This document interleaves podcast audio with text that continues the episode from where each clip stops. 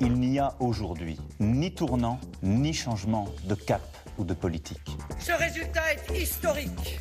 Je suis la candidate du peuple. Cette marche citoyenne, cette insurrection. Philippe Le Caplin. Le décryptage de la vie politique en France, c'est maintenant sur RFI et c'est avec vous Isabelle Vera Masson. Bonsoir. Bonsoir. Directrice de recherche au CNRS, Cerlis Paris Cité, spécialiste en communication politique. Alors juste un constat avant de commencer à écouter la parole euh, politique et vos commentaires.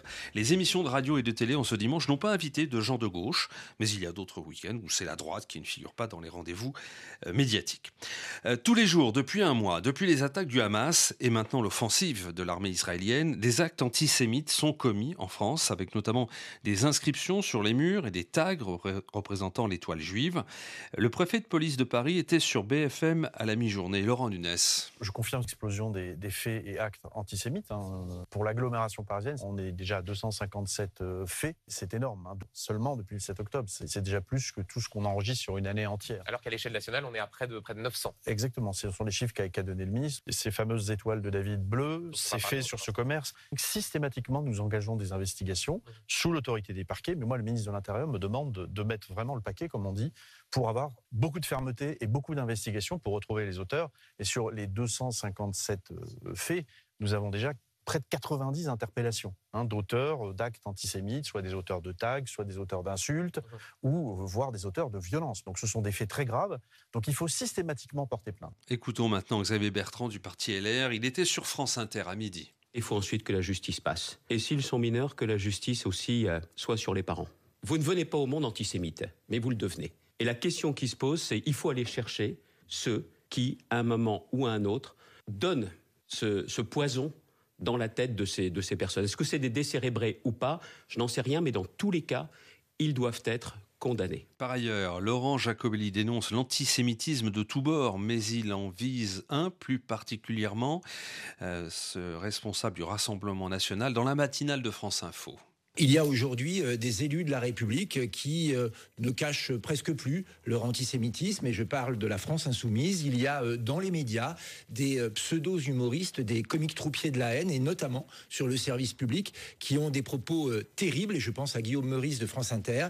Il y a, je crois, un antisémitisme de gauche aujourd'hui qui s'affiche. Tous les antisémitismes sont condamnables, celui des crânes rasés, celui des barbus, comme tous les autres. Mais aujourd'hui, force est de constater que c'est l'importation aujourd'hui par l'immigration d'un euh, islam radical qui est à l'origine d'un antisémitisme propagé et diffusé par une extrême gauche en mal de voix. Sébastien Chenu, lui aussi RN, vice-président de l'Assemblée nationale et plus sévère encore. Les tweets qu'écrit Jean-Luc Mélenchon sont connotés. Euh, c'est un homme de culture, Jean-Luc Mélenchon. Il sait très bien ce qu'il écrit lorsqu'il écrit sur Yann, euh, Braun-Pivet qu'elle campe à Jérusalem euh, ou à Tel Aviv, à Tel Aviv, je crois. il sait très bien quels mots il utilise et à quel dessin. Aujourd'hui encore, je crois qu'il met en cause des grands patrons de presse en associant leurs éventuelles origines. il active tous les codes d'un anti l'antisémitisme le plus crasse. Il n'a qu'une seule vocation, c'est à faire des clins d'œil électoraux à des populations qui sont sensibles à un discours islamiste dans notre pays. Isabelle Vera Masson, directrice de recherche au CNRS. Il y a ce que pense l'opinion publique. Euh, le chiffre des actes n'est pas forcément en corrélation avec les chiffres des sondages qui attestent justement de cette opinion publique hein, concernant l'antisémitisme. Oui, la, question de l'antisémitisme est extrêmement compliquée. On le voit, le mot, bien sûr, qui a une histoire. L'histoire de l'antisémitisme en France, elle est, elle est importante. Elle a, fondé, d'une certaine manière, notre identité. Hein. L'affaire Dreyfus, c'est un moment euh, euh, clé de notre histoire. Et l'affaire Dreyfus, un petit peu comme en ce moment, peut être interprétée à la fois comme de l'antisémitisme français, puisqu'on accuse le, capitaine Dreyfus d'être euh, un traître alors qu'il est, il est innocent, mais c'est aussi un signe de l'amitié de la, de, de, des Français pour, euh, pour sa communauté juive, puisque euh, il va y avoir une mobilisation qui va faire permettre de libérer le capitaine Dreyfus. C'est un petit peu ce que l'on voit en ce moment, c'est-à-dire qu'il y a un sentiment, on peut parler d'antisémitisme comme ne pas en parler, puisque vous l'avez dit, il y a une multiplication des, des signes antisémites. Euh, on voit bien qu'il y a des, des, propos qui sont, qui sont compliqués à analyser. Mais il n'en reste pas moins que dans les sondages, et d'une certaine manière, seuls les sondages peuvent nous donner des éléments euh, avérés, puisque le reste est une minorité extrêmement importante. Et les sondages sont incroyablement clairs. Là, je, ne parle même pas des études qui ont été faites dans les années 2020 par euh, mes collègues Vincent Tiberge, Nona Mayer, qui montrent euh, la quasi-disparition de l'antisémitisme traditionnel. Quand on interroge les Français sur est-ce que les Juifs sont les Français comme les autres, 90% des Français répètent évidemment les, les, Juifs sont les Français comme les autres. 90%. C'est-à-dire que c'est presque une question qui ne se pose pas. L'amitié des Français pour les Juifs les plus connus, Jean-Jacques Goldman, qui depuis toujours est, le, Français préféré des Français, Simone Veil, des Français, des Juifs qui se revendiquent comme tels, sont les Français préférés, sont les Français préférés des, des, Français. Donc il y a euh, indiscutablement, lorsque l'on interroge le dernier sondage, 15 octobre 2023, 98, 80, non, de sondage 2021, 88% des Français, c'est-à-dire pratiquement 90%, condamnent les actes antisémites. C'est-à-dire que lorsqu'on interroge les Français sur la question juive, pourrait-on dire, la question juive ne se pose pas. Alors pourtant, vous allez me dire, mais enfin, regardez, il y a des actes antisémites, il y a des déclarations, il y a une... C'est vrai, il y a, par une minorité, particulièrement excédé, particulièrement euh, euh, énervé euh, lorsqu'il y a des conflits israélo-palestiniens. il va y avoir des manifestations graves, terribles, qui sont particulièrement graves, que justement la communauté juive est particulièrement bien insérée en France et que nous avons évidemment notre histoire, mais ce ne sont que des manifestations outrées. Vous parliez de l'histoire. L'antisémitisme a été une constante de l'extrême droite.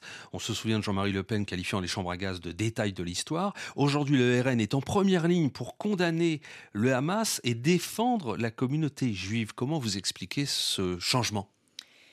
Alors c'est très frappant, hein, ce que le, Front National est, marqué par euh, l'antisémitisme qui vient de son histoire, l'histoire de l'extrême droite, l'histoire de Jean-Marie Le Pen, et on voit bien qu'à partir du moment où Marine Le Pen, qui va changer complètement le logiciel du Rassemblement national, elle va se sentir euh, plombée par cette histoire antisémite, parce que, comme je le disais dans la première partie de notre émission, l'antisémitisme ne fait pas recette, recette en France. Au contraire, euh, quand 90% des Français disent il n'y a pas l'antisémitisme est, une, est quelque chose de très très grave, il faut le condamner.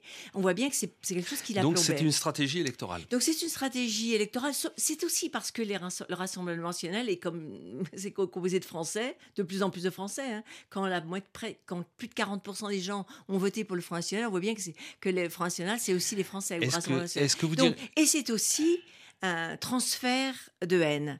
C'est-à-dire que le Rassemblement national, comme le Front national, a vécu du rejet d'une catégorie de la population. C'était des juifs, c'était les noirs, etc. Et maintenant, ce sont devenus les arabes, ce sont devenus les, musulmans. Donc vous diriez que le RN a changé de bouc émissaire Ils ont changé de bouc émissaire. L'extrême droite vit sur le bouc émissariat, vit sur le rejet d'une partie de sa, sa population. C'était longtemps les juifs, ça a été vrai pendant l'extrême droite entre les deux guerres. Euh, et maintenant, vous voyez, progressivement, accompagné l'opinion des Français et aussi ce, euh, comment dirais-je, fructifiant la haine de l'autre, fructifiant la peur, ils ont déplacé leur bouc émissaire. Et, l'antisémitisme deviendrait de, de, gauche, comme le disait tout à l'heure euh, Laurent Jacobelli du RN disons Mélenchon Alors l'antisémitisme et la gauche, ont, hélas, euh, ont été euh, ont, une histoire commune. Hein. C'est-à-dire que lorsque Dreyfus est accusé euh, d'avoir trahi, trahi, dès le départ de l'histoire, la, gauche française ne s'étonne pas en disant c'est bien, c'est pas étonnant que les, juifs, les bourgeois, les riches soient, soient des traîtres à la France. Donc il y a un, antisémitisme de, de l'extrême gauche qui associe les juifs à ceux qui, aux possédants, aux bourgeois. Donc cette histoire-là, mais elle n'est pas du tout, elle ne ressemble pas du tout à ce qui se passe actuellement. Lorsque LFI euh, condamne euh, Israël, ce n'est pas par antisémitisme, c'est une autre histoire qu'il va raconter. Le problème, c'est qu'on voit bien que ces choses sont compliquées et que ce discours anti-israélien, antisioniste, peut donner des arguments à l'antisémitisme. Isabelle Vera Masson dans Dimanche politique sur RFI. Philippe Le Caplin. Le projet a été plusieurs fois reporté, mais demain commencera au Parlement le débat sur la loi immigration présentée par le gouvernement. Le ministre du Travail défend l'instauration d'un nouveau titre de séjour pour les médias dits en tension. Olivier Dussopt sur France 3 tout à l'heure. Aujourd'hui, les étrangers non communautaires occupent, exercent 3,8% de l'emploi total en France. Et, quand on regarde certains métiers, par exemple au commis de cuisine, nous sommes au-dessus de 25%. C'est la démonstration que dans ces métiers-là, s'il n'y avait pas de travailleurs étrangers non communautaires, ce serait évidemment beaucoup plus difficile. Alors l'article 3, pour faciliter la régularisation de ces travailleurs étrangers, combien de personnes ça pourrait concerner par an? J'avais dit devant la, commission des lois que c'était autour de, de 7 000 à 8 000 personnes par an.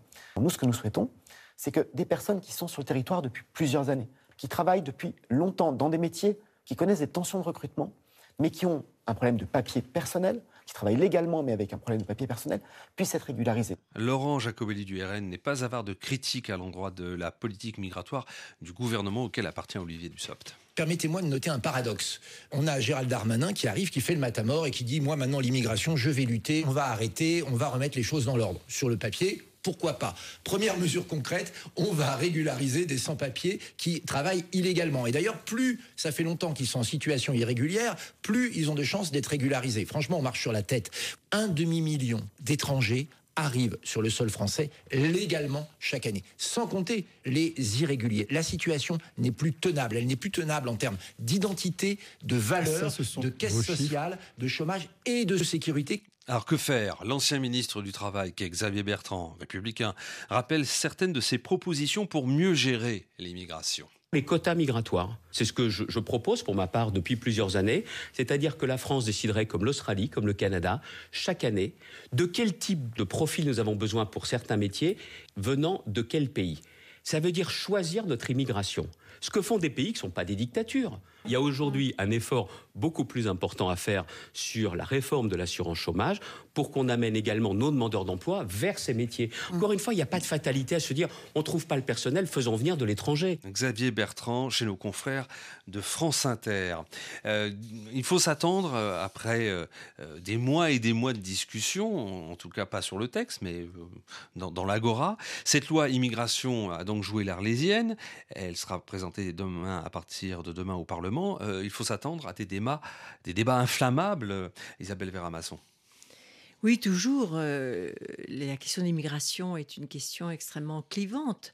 On se demandait même à un moment donné si finalement la la question ne serait pas celle du in ou du, ou du out, celui, accepter de, la modification de la France d'une certaine manière est une question effectivement tout à fait importante et qui, Comment nier que notre pays s'est modifié profondément depuis des années, des années, et dans cette modification, il y a effectivement la présence de, l'immigration.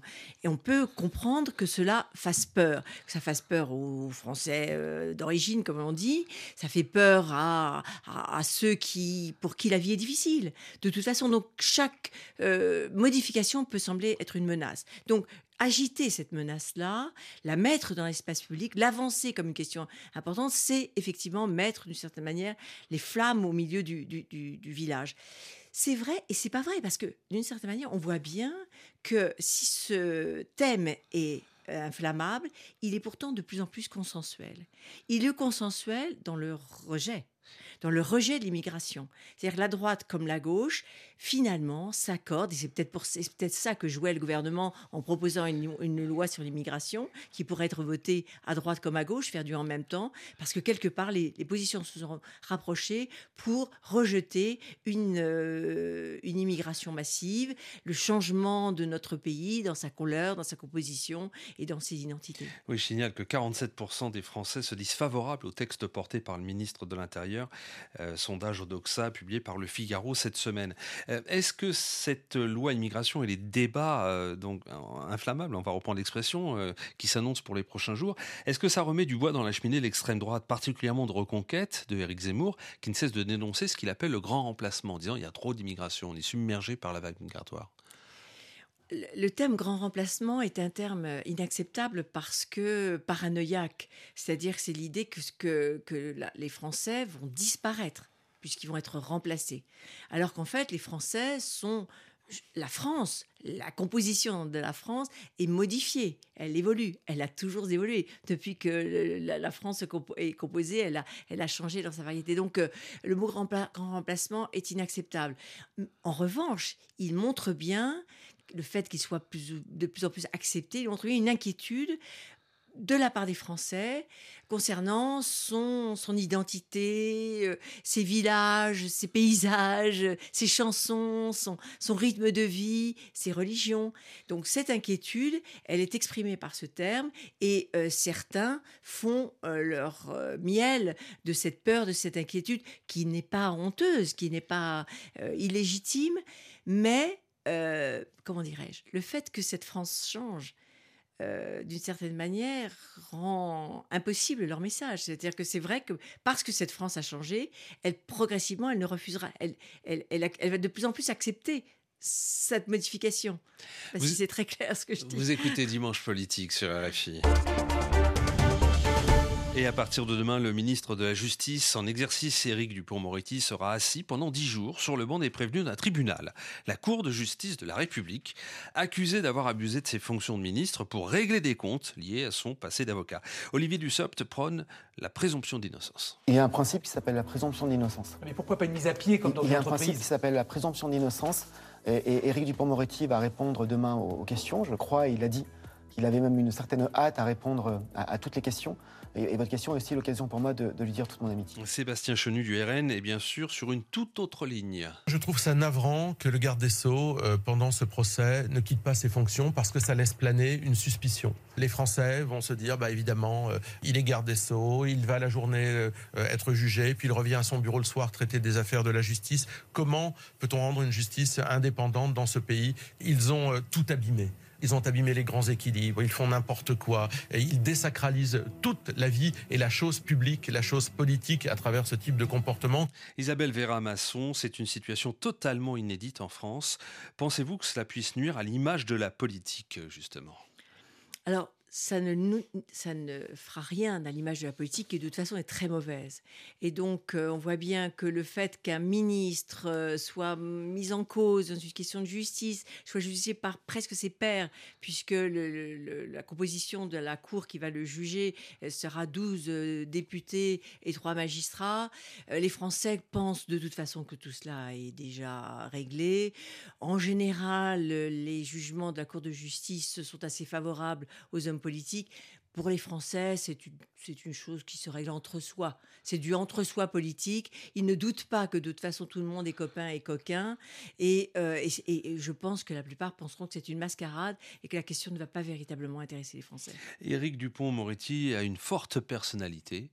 Euh, vous observez, vous, la vie politique. Qu'est-ce qui fait aujourd'hui une personnalité politique? Son sens de la formule ou ses convictions profondes? Vous allez dire, c'est les deux probablement. Euh, c'est toujours mystérieux la popularité de quelqu'un, le charisme dont on parle. C'est-à-dire que ce n'est pas le physique. Il y a des gens très très laids euh, qui ont beaucoup de charisme et qui sont très appréciés. Ce n'est pas euh, la, capacité de, s'exprimer avec facilité ou avec éloquence. C'est un ensemble de prises de position qui ont été à un moment donné populaires. C'est la capacité de se distinguer des autres. C'est aussi d'avoir fait des choix qui sont qui vont plutôt dans le sens du, du, peuple, et c'est d'une certaine manière être capable de parler ou de s'exprimer à la majorité. Celui qui ne sera pas, qui ne sortira pas du lot, c'est celui qui, ne, qui parlera d'une manière trop différente, trop élitiste, trop. Euh, il faut être populaire, il faut être différent, et en même temps, il ne faut pas choquer ne pas choquer, euh, ce qui est difficile euh, au jour d'aujourd'hui, dans la mesure où de plus en plus il est difficile d'exprimer une opinion claire et tranchée, sinon vous êtes rejeté vers, euh, vers la caricature. Oui, ça dépend de ce que vous cherchez. C'est-à-dire que si vous ne choquez pas du tout, vous n'êtes pas repéré dans l'ensemble de ces médias et de ces messages. Donc il faut à la fois choquer un petit peu, c'est-à-dire ceux qui sont qui font l'opinion, les journalistes, mais aussi le peuple, quand je dis choquer, il faut se faire remarquer. Il faut sortir du lot.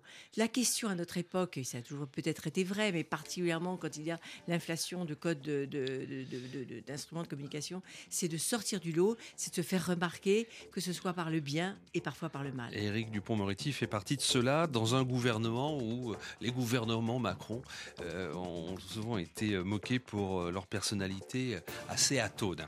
Merci pour ces analyses et commentaires, Isabelle. Vera Masson du CNRS Service Paris Cité.